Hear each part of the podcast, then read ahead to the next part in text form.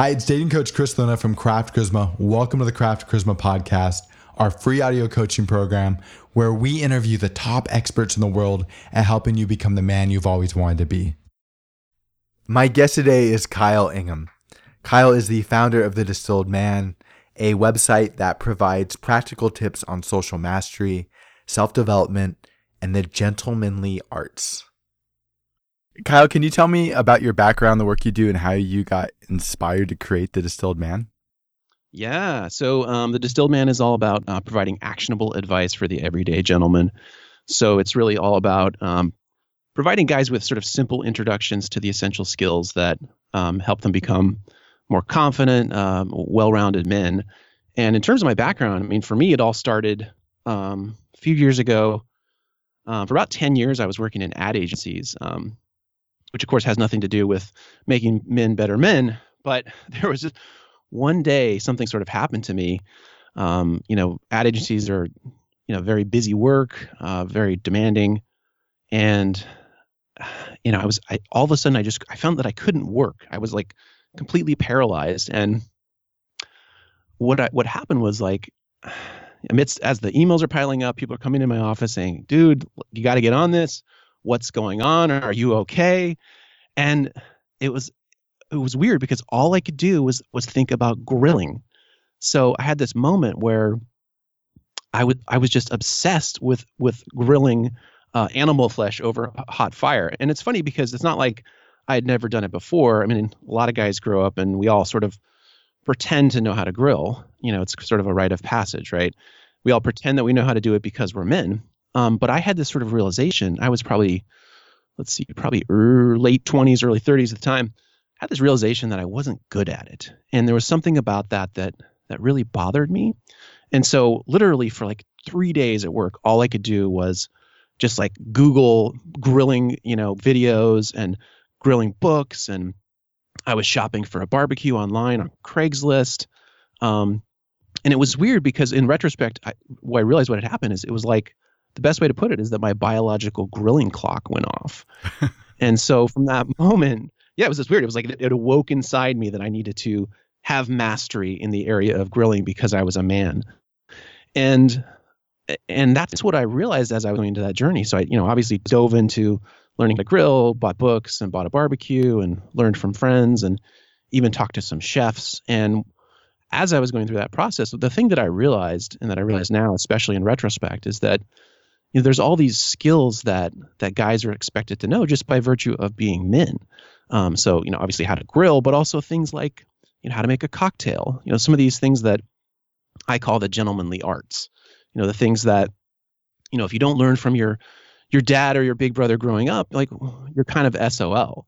And so that was sort of the light bulb that went off in my head that you know if I'm you know I've got a great job, I'm like a pretty smart guy, like you know, life has gone pretty well for me, but I'm having this w- wake up call that I don't feel like like there, there's some still some gaps for me in terms of how I feel in terms of my manly confidence. And so that was that was kind of the beginning of the distilled man. So so now it's really you know all about um, helping guys kind of fill in those gaps. And uh, so now I'm you know we've got an online channel that we've got videos on YouTube, we've got hundreds of articles on the website, um, also a podcast that I've been running for the last year and a half or so, where I talk to experts and thought leaders, and and now it's really kind of evolved into focusing, and I would say sort of three areas. So one is sort of social confidence, uh, other is self self development, really mindset, getting that right mindset, and then the third is is skill building, and largely in that area of of gentlemanly arts that I mentioned earlier. So that's kind of that's kind of it in a nutshell. When you decided to build the distilled man, how did you pick the areas that you were going to focus on? You know, it's interesting because I started this seven years ago, and so it has evolved a lot. Um, at that time, uh, now if you look, I mean, there's like thousands of sites that you know help you become a better man and help you learn man skills and that sort of thing. So I think in the beginning, for me, since it wasn't something I'd even heard of and my friends hadn't heard of, it was more about kind of the tactical areas that you think of normally when you think of kind of like that classic uh, well-rounded man.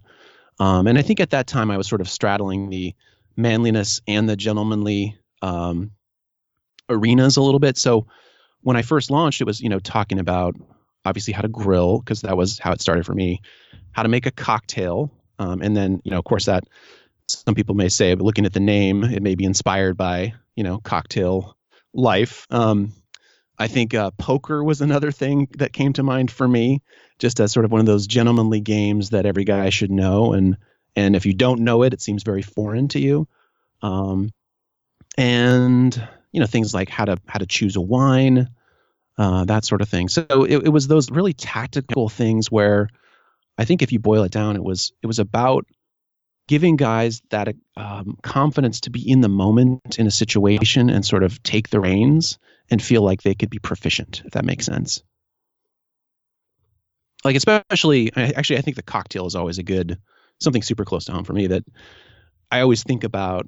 Like, say you're at a at a party, whether it's a fancy party or a house you know house party with your buddies you there's a couple different ways that you can approach that situation you know you're in you're in the your your buddy's kitchen if he's hosting and people are pouring you know like red bull and vodka and you could you know you could join the crowd and fill up your plastic cup with that um, or you could be the guy who who says hey do you have something you know do you have this ingredient do you have this ingredient?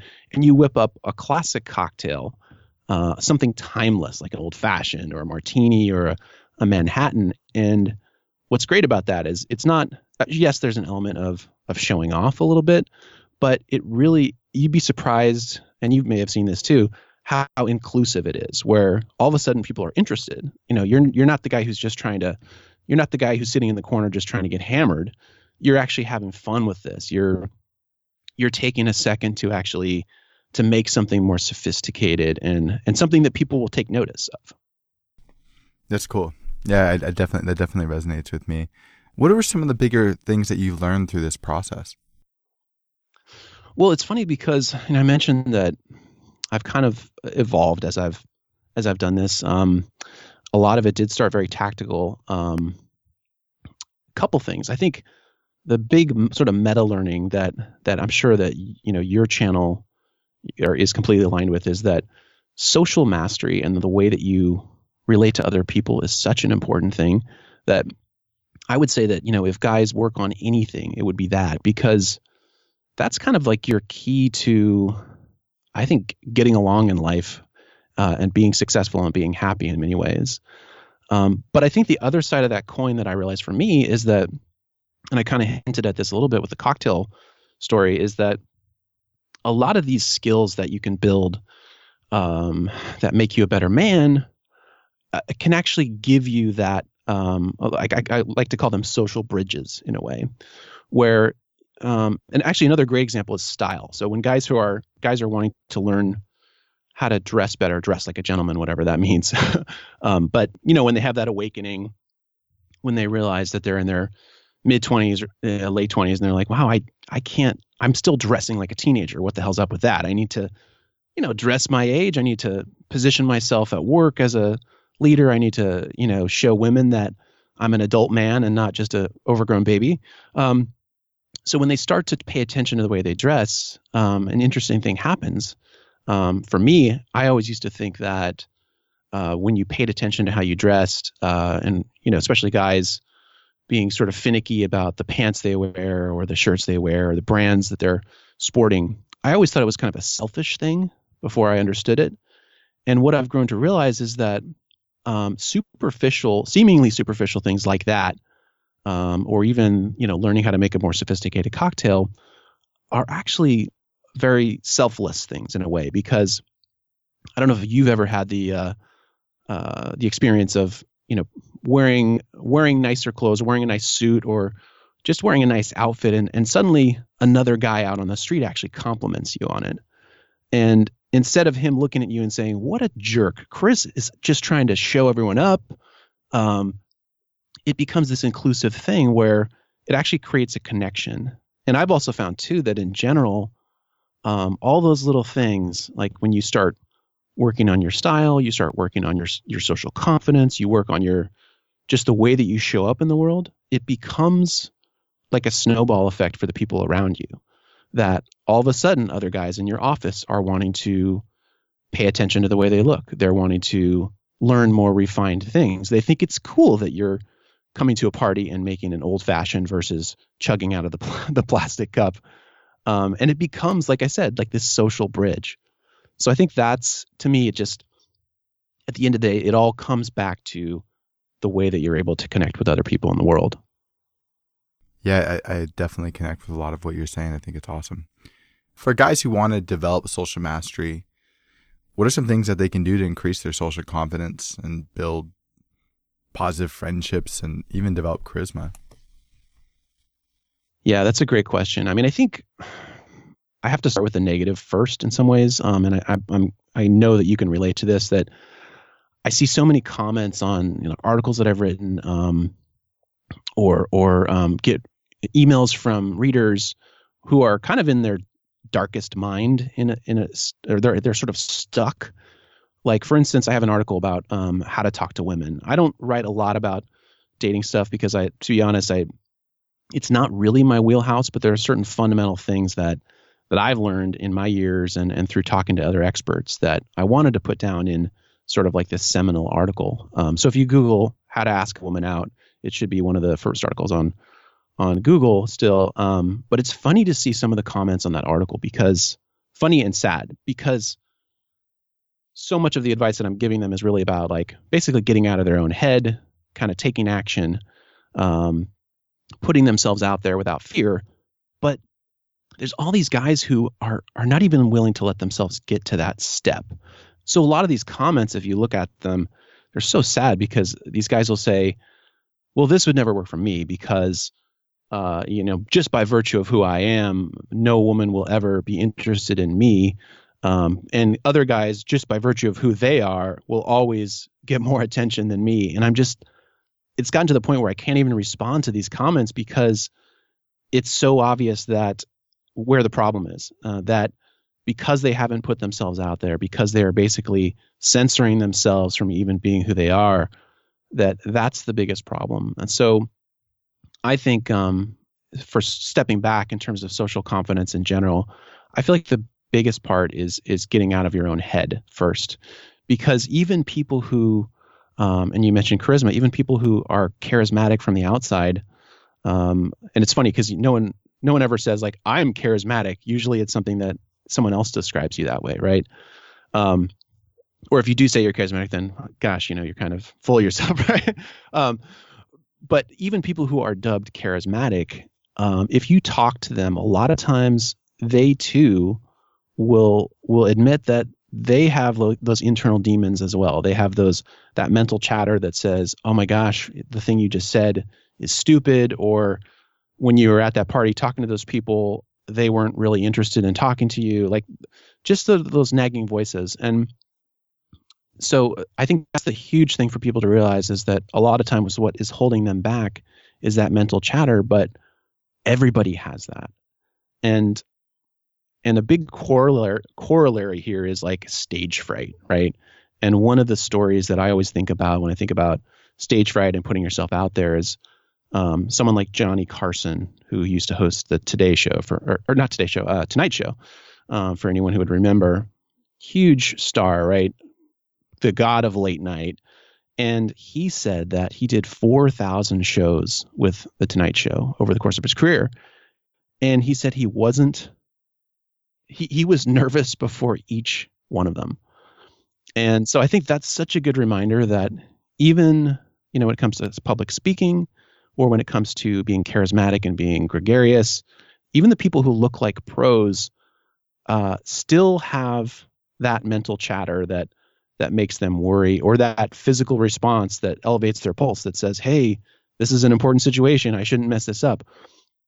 And the difference is that they've just learned how to to roll with it and and learned to realize that it's just kind of comes with comes with the territory that you're you know the goal should not be to get over that mental chatter it should just be to to just let it pass by you and say okay that, you know that's fine but we're everything's going to be okay you know, I'm not going to die by having this conversation. I'm going to put myself out there. Um, and it's funny too because another area that um, I've delved into, probably even more than than dating, is is this area of male friendship. And it's interesting when I polled my readers a while back before I wrote an article about male friendship, and so many guys had so much to say about this topic because, ironically, and guys even said this verbatim that it's actually easier for guys to strike up conversations with women than it is with men in some respect because and I think one of the readers said this um, I wish I had the quote off the top of my head but it was something to the to the effect of we've been trained all our lives the protocol of like approaching women not that we can do it well but it's sort of like the the the rules of engagement are sort of clear, right? You walk up, you you you you try to impress them essentially. Uh, not that that's the best way to do it, but that's how we're trained. Try to impress them. You try to gain their interest and that sort of thing. But the rules of engagement for actually chatting up a dude is very different when you're trying to make a friend. And I hadn't really thought of that before I saw some of these um, these responses from my audience. So um, yeah, it's just really interesting. What were some of the things that came up both when you you wrote the article or it wasn't an article right it was a poll so what were some of the things yeah i did i did a poll and then i and then i wrote an article based on it um, so again if you google male friendship 101 that should be one of the top articles that comes up well what were some of the things that came up uh, in terms of uh, in terms of response from the the readers yeah re- response from the readers and and maybe what you distilled down as like how was approaching a woman different than making a male friend? Yeah. Um, so I think part of it goes back to that idea of getting out of your own head. Because again, one of the one of the responses I got was again was like, okay, it's it's it's it's hard for me to approach other guys and chat them up because I haven't been trained to do this. Um, but then stepping back, I think there's kind of a thing that's happening to guys in general as we get older, um, where you know, when you're younger, you're in school, you kind of have this built in um, potential social circle, right? There's the people around you in your class, on your sports team, uh, who live down the street from you, whatever. And as we get older, kind of after college, I would say, um, is where things kind of fall apart a little bit in terms of guys' social circles. So, yes, maybe you have your job, um, you have your neighborhood, maybe you talk to your neighbors but in many ways, a lot of guys I, I found were feeling a lot more isolated. And there's been some research about this too. I don't remember the stats off the top of my head, but something like, you know, the average guy only has like 1.3 close friends versus women who have an average of I don't remember the, the number, but it's it's higher, much higher. And but the other re- the other part of that research was showed that guys still, despite that difference, guys still also want to have close friends and have meaningful relationships. Um, so that that that context I think is helpful. That um, and that was another thing that I found from writing this article about male friendship is that guys came out of the woodwork saying like, "Thank you so much," because I thought I was the only one who was struggling with this. Um, and uh, it's interesting when you when you sort of create that dialogue, how people are starting to uh, they're willing to open up more about their own struggles. And so that's kind of setting the stage. But one of the other insights was, um, again, I mentioned, you know, the difficulty in chatting up guys.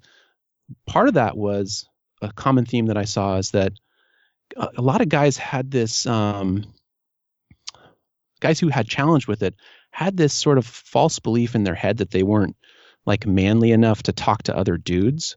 So it was kind of like, well, be, a lot of a lot of guys said, because I'm not interested in sports, because uh, I don't lift weights, because I'm out of shape, I don't think other guys would want to talk to me. So for me, I was like, gosh, you know, that's a really interesting insight, but I feel like that's again one of those kind of like false mental beliefs that's holding these guys back. And if you actually step back and think about that particular point, it doesn't make a lot of sense because it, it you know, in your most cynical uh, sort of view of it, if you're thinking that if you come up to a guy and want to chat him up to you know make friends with him, if you think he's judging you, why would he why would he like you less if he thinks he's more manly than you? Like if you really think it's you know the world is that cynical, wouldn't he actually appreciate if he's like the alpha man in the situation? Do you know what I mean? And and again, I don't think the world works that way. I think uh, the other point that I made in the article is that the truth is, guys aren't judging you when you come up to them. People aren't judging you. A lot of times, they're just judging themselves, like I mentioned earlier. So I think the sort of takeaway is really if you can kind of get over that initial mental hurdle, put yourself out there, that guys in particular, if you're reaching out to make a make a friend, even if they you guys don't end up having chemistry, um, you know, as friends, which will happen, even if that doesn't happen, they will still respect you that you had the cojones to put yourself out there. Yes, true, and I see this a lot.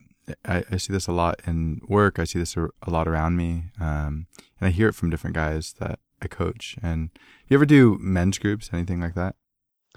No, not in person. No. Yeah, I, have been. That's something I've been dabbling with in the last I don't know six months in retreats, and it's really interesting because this stuff comes up in those spaces. And I would say I'm I'm guessing probably even more so than because these are you know emails and comments that I've gotten, but I can only imagine that when you can kind of create that safe space in person, that the more the more other people share, the more people share essentially is exactly what happens. And, and, guys open up a lot around a lot of these things, and and it's really amazing to watch some of these bonds um, that are built in spaces where guys have the opportunity to really open up and talk about things, and and uh, that's the self doubt comes up a lot, where uh, a guy will say, you know, like I wanted to talk to you, but I didn't think you would want to talk to me, or I didn't think you would want to be my friend. Like why would I didn't know why you would want to hang out with me, and um and so the stuff comes up a lot, and and I think you're right. Most of the time, we're sometimes we need to do a little self work, but most of the time, uh, people are not. It's more just about reaching out and connecting with people, and more and people are sort of stuck in their heads. And I'm even while I'm saying this, I'm using the I because I, it's important to, to take ownership of these things in different capacities, and even in the example of modeling. So, um, but yeah, I, I, guess what I'm saying is like uh, the things that you're talking about. I think the listeners I'm now I'm making an assumption, but I think the people listening to this can definitely relate to it. And I, I, I not only are you experiencing it with your readers, I, I'm seeing it a lot and hearing it a lot from the different groups that I'm involved in.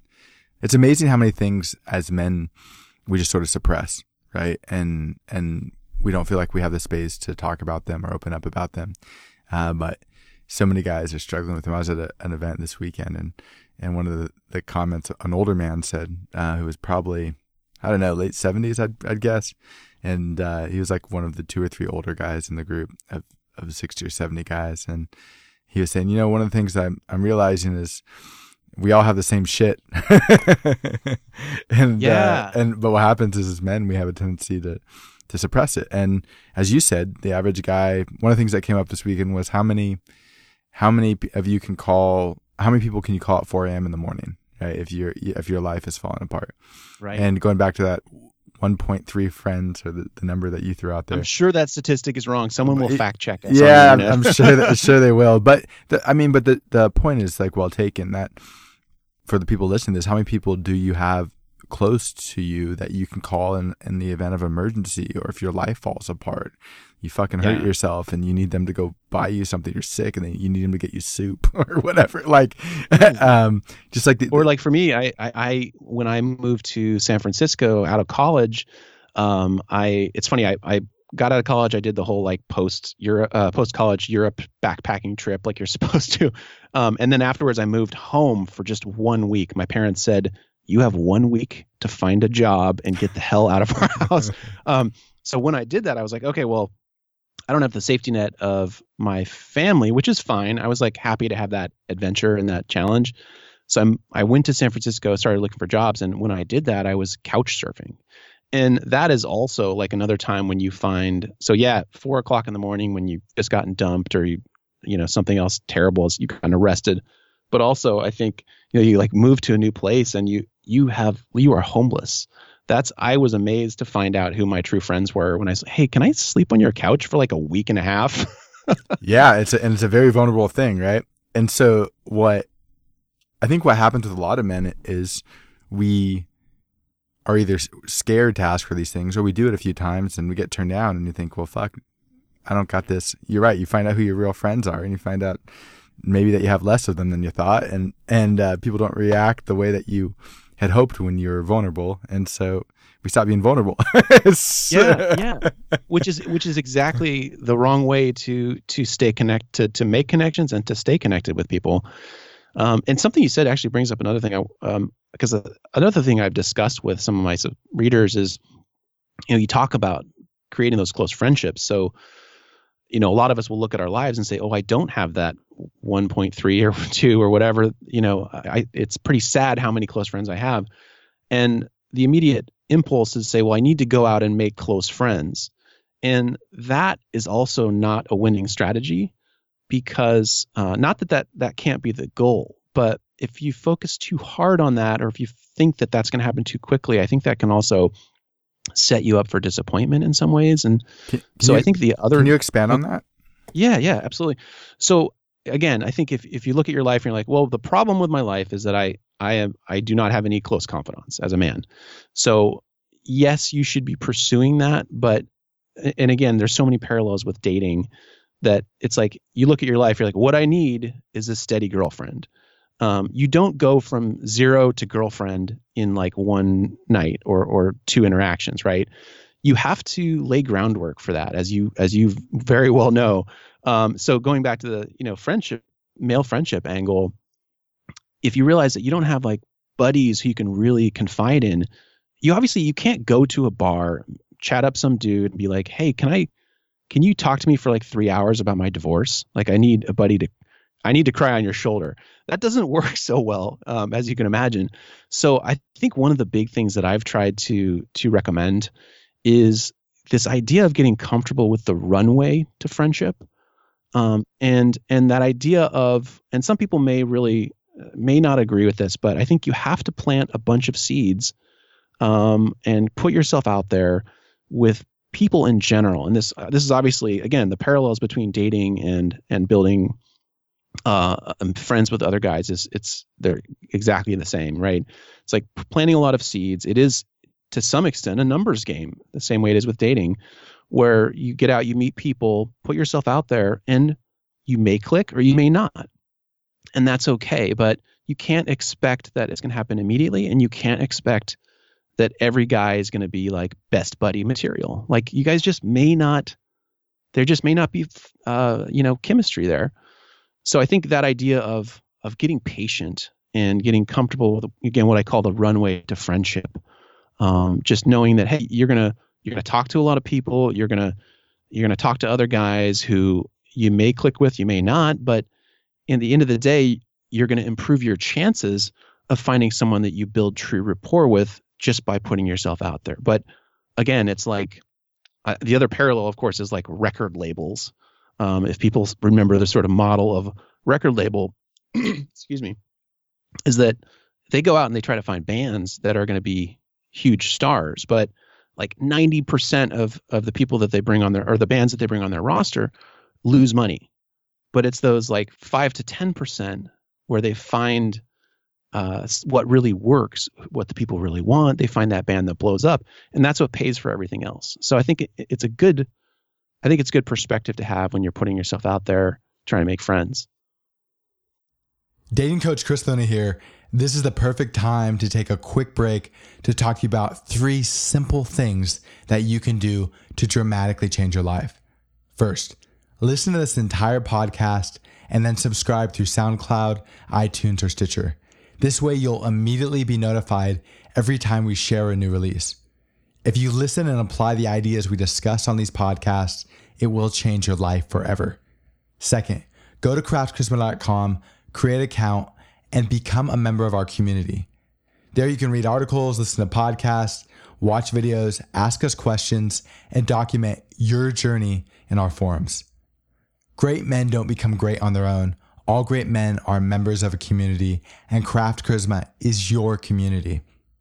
Finally, if you're serious, and I know that you are, about making massive changes to your life as quickly as possible, check out our live coaching programs on our website. Craft Charisma live programs are the fastest way to improve your dating and social life. And who knows, attend our live programs, let us get to know you, and you may end up as a member of the Craft Charisma team. Again, thank you for listening. Now back to the podcast. Yeah, that's a great point. Uh, a few different things come up for me. One is th- there's definitely parallels with love, right? And and I know as a young man, I started. I, I remember with like one of my first relationships, I was dating this girl, and I totally opened up with with her um, right after we started having sex, and it freaked her out, and she disappeared. and and uh, and what I'm getting at is like there's a pacing to opening up, and that's true whether it's in a romantic. I, have told that story because there's some guys on on here probably who've who've made that same mistake. Um, I think it's pretty yeah. common. Um, but it also happens with friendships, right? So you meet somebody and they're too clingy or they they're, they're too much too quick or so there's a balance between sort of not showing showing up and not being present and and sort of being too too much and like and like you said there's sort of this runway that develops and or a runway that you have to go down. And and we build these bonds through really common common experiences and and spending time with another human being. It just sort of happened. And not every relationship is going to evolve in that way. And i was at an event last night with a guy who i'd met a few months ago and this conversation actually came up like a very similar conversation to what we're having came up in the park uh, and we were walking through brooklyn we are hanging out in the park and just sort of chatting and catching up. And he was talking about it's a little bit different problem, um, but there's some parallels. He goes, I used to network a lot and I'd go out and make tons of friends. And uh, he goes, I had tons and tons of friends, but none of them were really my friends. They were um, they were acquaintances. Like friends and, in air quotes. He's doing. Yeah, exactly right. I was trying to catch that with my voice uh, or convey that with my voice. I and, got it. I'm picking up. And, and, so, and so he he uh, he goes, uh, he goes, now I'm trying to do something a little different. Just develop a handful of like really strong friendships and connections. And um, last night he had a birthday party at a Russian bathhouse. I'd never been to a Russian bathhouse. Wow. And um, and he decided. He said, he goes, I think I'm going to make this a ritual. He goes, I've done it the last two years, and uh, he goes, I'm. I think I'm going to do this every single year on my birthday. This sounds okay with y'all. And the other thing that he talked about was um, just this importance of of developing a tight group of really great friends, both men and women. And he had some that he had grown up because he'd grown up in the area, and so he had some. There's one girl told me she'd known him since she was three. But for a lot of us who've moved um, over the course of our adult lives, uh, as sort of the economy and the world changes, uh, we lose those relationships. Like uh, I live in New York. I lived in New York ten years, and there's one girl who went to high school with me, and nobody who went to grade school with me that I know who lives in the city. And that's um, it, huh? Wow. Yeah, and so so what I'm getting at is like this sort of process of de- developing deep connections. I think is is more, and especially with other men. Um, is more of a challenge than other because as we, we move around and the economy changes and uh, we move from city to city to city um, because we're pursuing our career, our path, or our passion, um, we, ha- we have to develop these deep relationships and, and they're built over time. And part of the way they're built is through ritual. And so that's yeah. what I was getting at with the bathhouse um, and him establishing a ritual. And my friends. I love that. Yeah. Um, I don't know what comes up for you. Yeah, no, I mean, I, I, I think that's actually one of the best tactical recommendations for maintaining friendships. Um, especially, you know, we talked earlier about the fact that your life basically just becomes more fragmented after college, and like you said, you know, you move to the East Coast, um, your friends just scattered, and like you said, that ritual that um, just having a standing invite every year where you have some sort of guys trip, I think is like top of the list in terms of recommendations for, like you said, for maintaining those close friendships. I have a good friend from college who he and I were roommates for I think just one year. Um, but you know, we have this sort of circle of friends from college, and he's done a great job of setting up this um, sort of what does he call it, man man weekend. I guess I think he calls it man weekend. Um, you know, sort of tongue in cheek, but um, he's got a cabin in the near Yosemite near the park, Yosemite uh, in California. And so every year at the same time, like around July, he invites a few of us, maybe it's like six or seven of us up to this cabin, and it's become a tradition, like you said, a ritual. And we go up there, and there's no expectation of accomplishing anything, which is also key, I think. We're not trying to be productive. we just go there to essentially, you know, drink beer, hang out. We play some music together because many of us have played music in the past, and you know, we get away from our wives, which is good. Sometimes very healthy thing to hang out with guys uh, away from your wives. And yeah, like you said, just having that sort of standing ritual um, it, it is perfect because you know that we have no excuse to to not make to, to basically miss that engagement if we know that it's going to happen a year from now right i can put that on my calendar now and be like talk to my wife and like babe in july like july 21st i am going to go to danny's cabin like we just have to plan the rest of the year around that that it's just happening so yeah I, I love that i love that that makes me think of a couple other friends to do similar things. But the bathhouse, that's a really cool one. that's a really unique unique one. Yeah, that that was a little different. I'd never been to a Russian bathhouse and um yeah. Are you in towels like just hanging out like smoking opium or that's what I picture. not not quite. Um but yeah, it's like a series of uh like pools, right? So they have like uh, steam rooms, there's saunas, there's different pools, like an ice pool, a swimming pool, a jacuzzi. Um, like uh, I'm probably missing a few of them, uh, but yeah, so different types of showers. Uh, and so what you what one would do is like you go into like the sauna, you hang out for a while, you just kind of you can do it by yourself. You go in there with a couple of people and you just chat. Then you come out, you shower, you go into the steam room, you come out, you shower, you jump in the ice pool, you come out, you shower, then you go up to go to jacuzzi. So like you just sort of hang out and and uh, it's really therapeutic and like just a really a great way to bond. Um, and especially in a city like New York where so many of the spaces spaces are so efficient. Like you just hang out in the pool and talk and and uh, and uh, yeah, it was just it was really cool. Um, I started thinking about other forms of ritual in relation to stuff you said earlier. Things like playing poker. I know guys yeah. in New York City who play poker every week, and that's part of their their ritual for building bonds with other guys. Yeah, and it's not really even about being good. Some guys are really competitive and are really good, but it's about just having a, a time and place to hang out each week and continue to connect.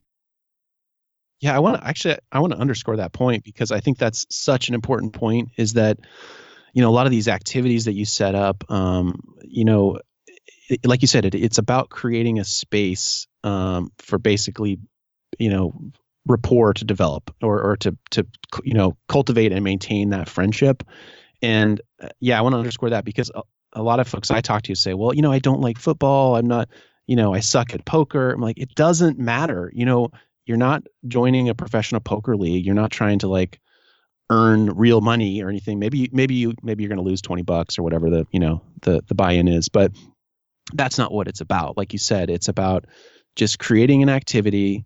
Cause I mean, guys want to share with each other, but guys don't necessarily want to every Wednesday come and, um, you know, have a hugathon. You know, like a lot of guys are more comfortable um, creating an activity where if they want to have a real conversation and share stuff that's going uh, on in their life, then then they can. But it's not like they have to. They don't have to share if they don't want to. It's a great point. Um, what are some of the activities other than poker and uh, some of the stuff that we've talked about that that come up as you think good rituals? I mean, we talked about the bathhouse um, or birthdays. Um, but the bathhouse birthdays. still, I think, is like the winner. That is. Like it, it, was uh, it was awesome. yeah. Damn it. No. Uh, you know, I think it uh, in some ways it, it doesn't matter, but I can give you a couple other ideas. Because um, again, it's about uh, creating a space where um, you're, you're, you have an activity that's not so complicated that it's going to require a lot of brain power.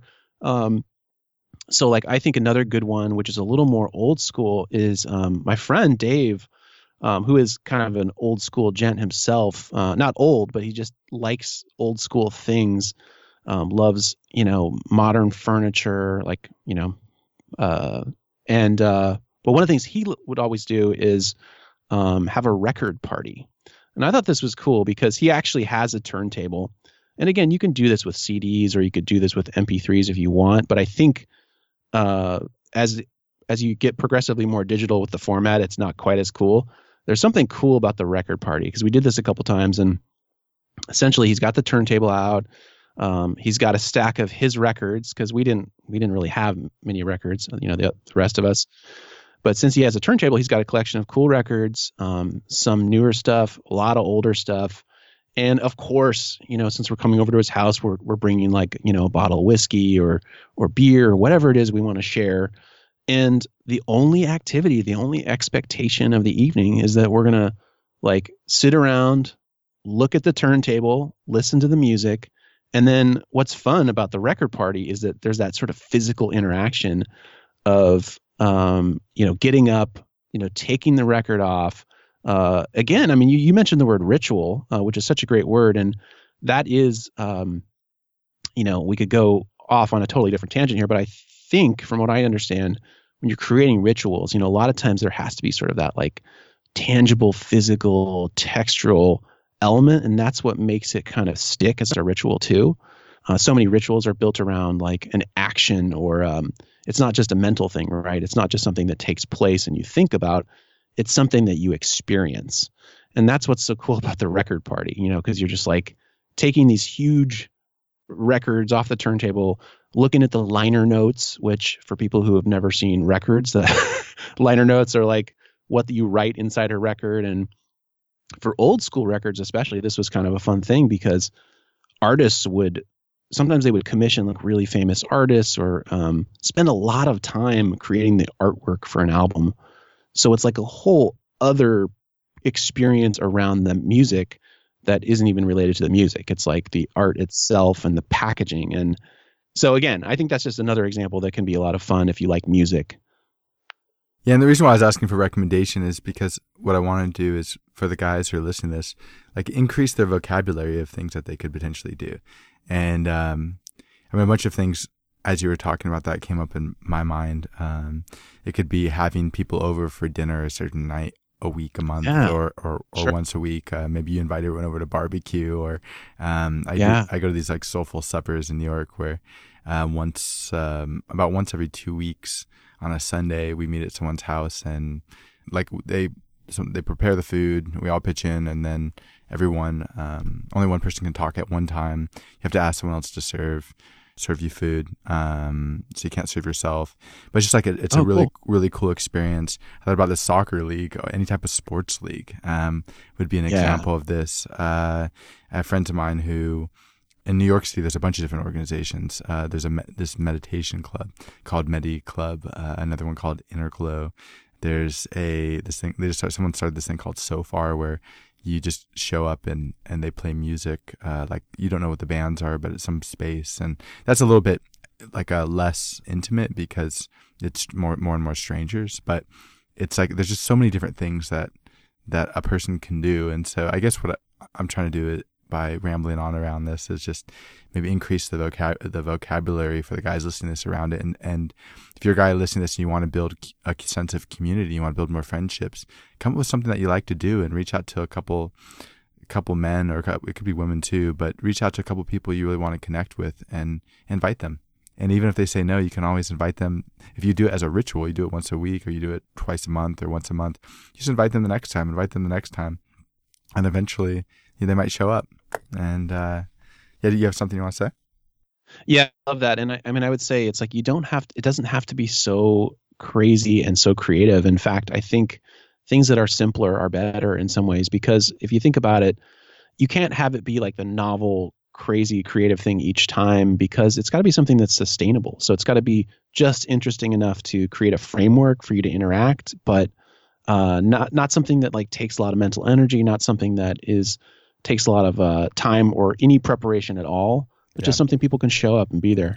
That's a great point. I mean, I, I had uh, some buddies last night who I couldn't make it because I was at this bathhouse, uh, but they were having dinner. They just do dinner once, like once a month or once every three weeks or something. Um, and uh, that's pretty cool. Could, you just grab drinks with your buddies. It could be that simple. I have another buddy of uh, mine who started this thing where, and this is a little bit more complicated, but everybody works out in the park together on Saturday and they do it in New York for eight months out of the year when the weather allows it to do so. Um, but I think that's a great point. It can be something super simple, and I think that's a that's really important.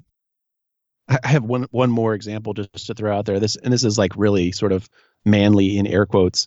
Uh, a few years ago in San Francisco, I, I was part of a, a small group called uh, Meet Club, and we would meet every month. Meet, oh, pun intended. Um, and we would go to a different steakhouse in San Francisco each time. And of course, you know, the rules were no fish. Um, and that was fun because it was like so, and obviously you can like so many fun jokes around. It's like meat club, you know. Um, but that was another fun too. So I think having some sort of like theme that you can stick to that's very simple can can create a lot of fun. That, that that's awesome. it is so so simple.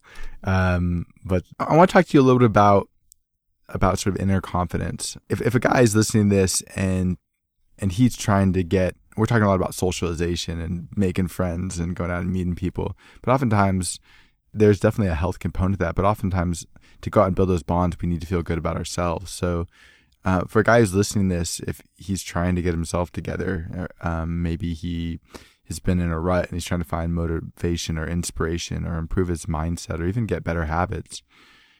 Anything that you recommend? Yeah, I mean, I think one of the big things, one of the other sort of, you know, I mentioned earlier, kind of putting yourself out there in a social way. Um, one of the kind of undercurrent themes that I always come back to in my my writing or anything that I do on the Distilled Man is this idea of taking action. Um, and there's a great story in, uh, I think it's Seven Habits of Highly Effective People, Stephen Covey's book, which is a great great book for anyone who hasn't heard it heard of it. Um, I think it's in the beginning of the book where um, Stephen's telling this story of a guy he was talking to, and the guy was like, um, "I don't, I have a problem with my wife. I don't love my wife anymore, or something. I'm, you know, don't, I'm not loving her currently. I'm going through this period of doubt." And what Stephen's advice to him was, um, he's like, "Love your wife," and the guy's like, "What do you mean, love my wife? I told you I don't love my wife. I'm not, you know, I'm not feeling it." He's like, "No, no, no, love your wife." And Stephen's point was that love is a is a verb that that it's an action that you don't just get to experience it you have to create it by taking action and so for me i feel like that's it's not just that's not just about love that's about creating any sort of mindset that you want in your life that you can't wait for lightning to strike that you have to a lot of times you have to take action before you feel like taking action or take action before you feel like you're experiencing what you want to experience. So if you're back to your question, if you're going through a period of doubt or struggling with confidence, you can't sit and wait for confidence to develop. And that's probably why, you know, so many blogs out there have a bad name. It's like, oh yeah, just gain confidence and you'll be fine.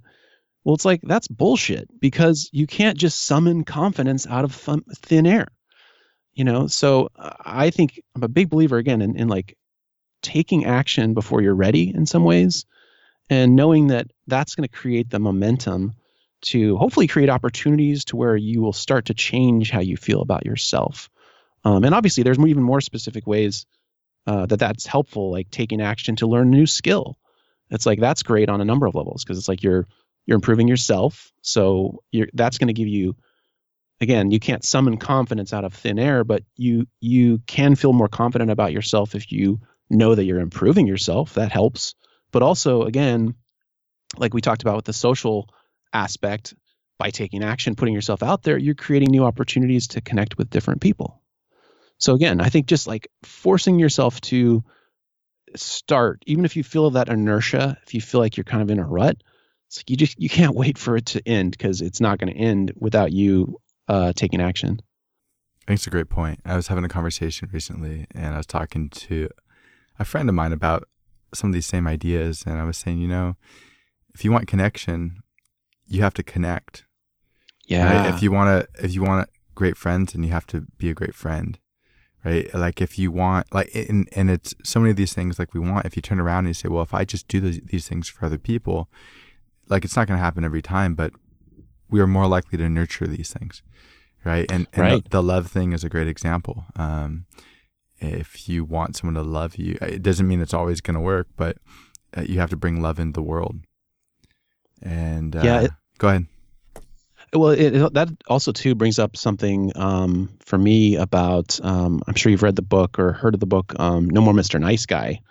um, uh, Robert Glover. Uh, I actually had him on my podcast, and you know he talks about essentially when he says nice guy, it's nice guy again in air quotes of this guy who is essentially bitter because he's not getting what he wants out of life. But a lot of times, the reason that's happening is because uh, these nice guys in air quotes are doing something with the anticipation of like getting a return, and that's kind of the only reason they're doing it. But because they're not communicating that that's what they need, a lot of times they end up dissatisfied. So like in a relationship, they're they're like going out of their way to like wait on their girlfriend hand and foot or putting themselves out all the time. But the reason they're doing it is because they're expecting a return of like respecting uh, them to reciprocate, which doesn't always happen. And because um, because they've set that sort of secret expectation, they end up disappointed a lot of times. Mm, covert contracts. Covert contracts, exactly. So you know what I'm talking about. Yeah.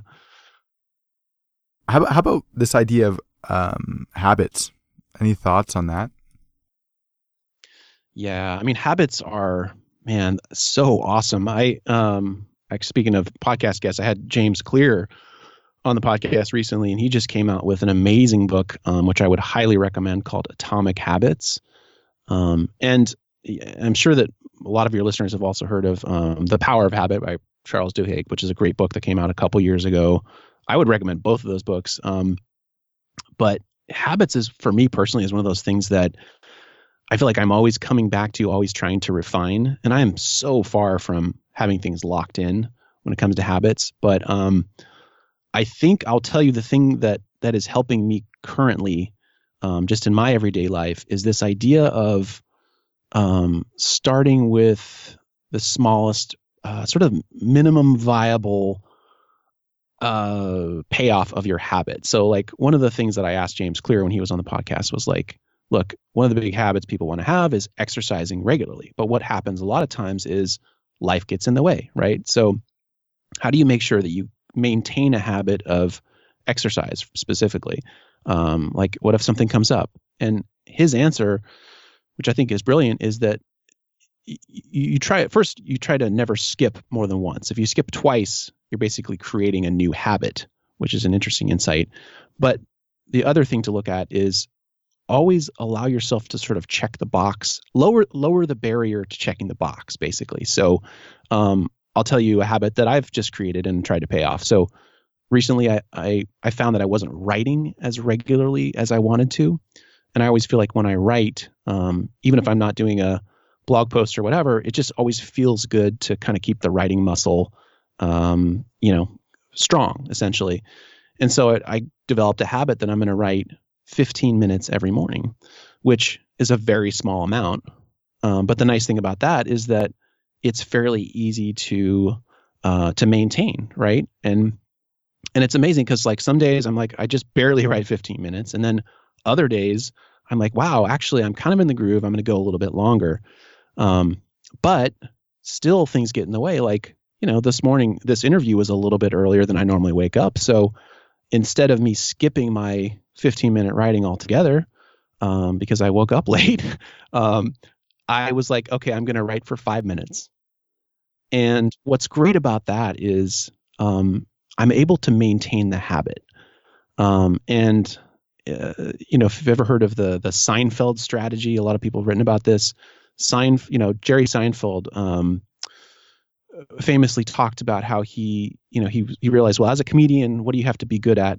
Um, you have to be good at writing jokes. So I'm going to write a joke every day, and I'm not going to break the chain. And he had this um, checkbox every single day. He would write a red X on every single day that he wrote a joke, and it became this like visual reminder to not break the chain. And so I think by, but but then I realized listening to that that you got to imagine that some days those jokes were terrible, or it was like two words, but he still checked the box. So he was like lowering the barrier to allowing himself to keep the chain going. And so I think that was a very rambling way to say that I think one of the best things to think about with habits is trying to create that momentum and not being too uh, hard on yourself about like what it means to check that box each day or each week, whatever whatever you're trying to do. Hey, that's awesome. Yeah, it's amazing how much perfectionism and our own expectations for ourselves can get in the way of us really making small steps every day that can lead to something so much more um, significant over time. Yeah, that definitely resonates. Yeah, I think, and just one final point on that. Sorry, just I, I more and more I'm realizing like in life and and especially in my business, like a big part of it is just showing up, just consistently showing up, especially on those days when you don't feel like you have time or don't feel like you're feeling it. Like for me, it's like I you know barely had time to shower this morning. And again, I'm not blaming you because of the, the time of the interview, blaming blaming myself because I woke up late. Um, it's like I could have easily blown off writing, um, but I'm like, no, I'm just going to show up, but in a smaller way. I want to talk a little about gentlemanly skills. You talked about a few. Uh, what do you think are some of the most important gentleman gentlemanly skills? And um, doesn't really roll off the tongue very well. Yeah, does it? it does not. Yeah, but I, I still um, think it's important. What what what what do you think as a guy? What do you think are some of the things that men should learn to do and and what are the, the benefits like not only like learn to cook there's a, a, benefit to that right learn to barbecue but there's also these like secondary level or third level benefits that um, might not be as obvious so i'm wondering if maybe you can touch on some of those things yeah it's funny because i've been thinking a lot about um, the idea of the word gentleman um, you know for the last few years but also especially this last year um, because what I've started to realize is that is that people have a lot of baggage around that word. Um, uh, just I feel like there's a lot of false understanding of what it means because I think a lot of people think of the word gentleman. They think they think of a guy in a top hat and a bow tie. They think of um, you know, especially if you're thinking about like manners or something like that. They think about country clubs. They think about um, basically they think about an exception to the rule. I think, and I think um, I think being a gentleman is is more of a more of a philosophy in some ways, and I think if I had to boil it down, it's about how you show up in the world, and um, the I guess two parts of that. One are showing respect for yourself in terms of taking care of yourself. So maybe maybe wearing a bow tie is making you a gentleman, but really it's that attention to detail and being your best self that is really the essence of it and then how you pay attention to other people, which is in some ways more important. Um, so, I mean, I think going back to your question about tactically um, gentlemanly skills, I think there are there are there are layers to it, like you alluded to. I think there's some surface layer gentlemanly skills that we think of when we think of um, uh, what it means to be a gentleman. I mentioned cocktails earlier. I think that's such a fun one because um, it's it's something that's sophisticated. I think that's another word that people associate with gentlemen. Um, but it's also a technical skill, like learning how to. You mentioned cooking. I mean, cooking and cocktails to me almost the same thing. Like understanding balance of flavor, tinkering with ingredients, like being able to enjoy what you've created. Um, but the what I mentioned earlier is that like with cocktails, it's also something where it's an inclusive thing where you can make a cocktail for a lady friend or you can make a cocktail for your friend and you're giving to them by making this nice drink for them. But then there's the also the whole social aspect of let's make some drinks together. Like you brought an ingredient i brought an ingredient together. We can make a negroni you know like that sort of thing. So i think cocktails is a huge thing. Um, in terms of other gentlemanly skills i mean we mentioned taking care of yourself um, kind of paying attention to what you're wearing. I'm not huge on style in general. Uh, I don't feel like it's really my wheelhouse, but I feel like it's something that as a man, you can't ignore. You can't ignore the way that you put yourself out there. So I think uh, learning how to dress your best, not necessarily fancy, uh, is another gentlemanly skill. Um, and I think the final thing that I'll mention, because again, there's so many, but I think the final one I'll mention goes back to a lot of what we've been talking about is is just uh, learning conversation skills. So learning how to to make small talk, even though people hate that word, um, small talk is kind of a necessary evil. Um, and then, just as importantly, learning how to elegantly extract yourself from a conversation, I think, is a is a really important thing that sometimes people uh, miss. Can you talk a little bit about both of those things? Sure. Yeah.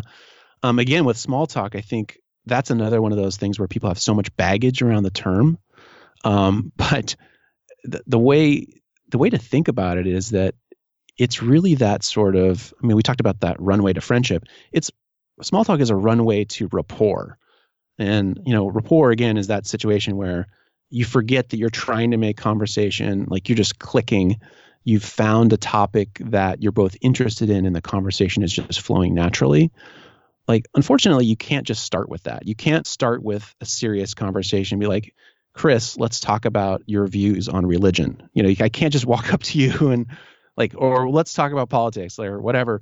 Um because one you know you can't you got to warm up a little bit. But two if i'm just meeting you you have to kind of search around to find those common interests sometimes um, so I think in terms of small talk, like just get in terms of tactics, one is understanding that, getting over the baggage of small talk understanding that's a necessary evil.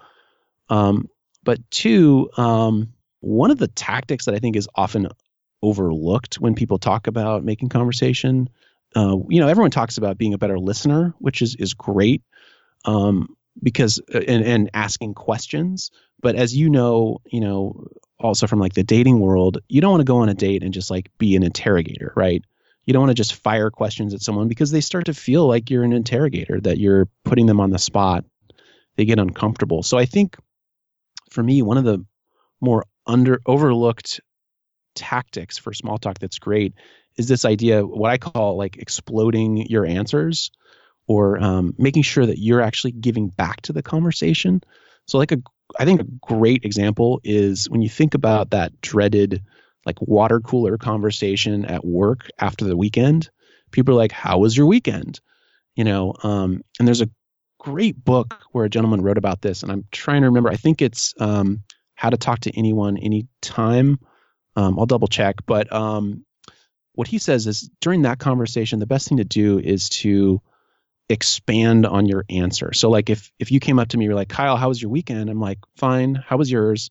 like obviously we're not giving anything to that conversation and so it's not going to go anywhere i mean it might if we already have a rapport but that's not going to like kickstart anything with us right but if you said kyle how was your weekend and i'm like well it was amazing you know i took my wife and my son to like the amusement park we rode all the rides um, you know I, I think i liked the ride even more than the, my son did like we bought cotton candy we had a funnel cake and you know blah blah blah.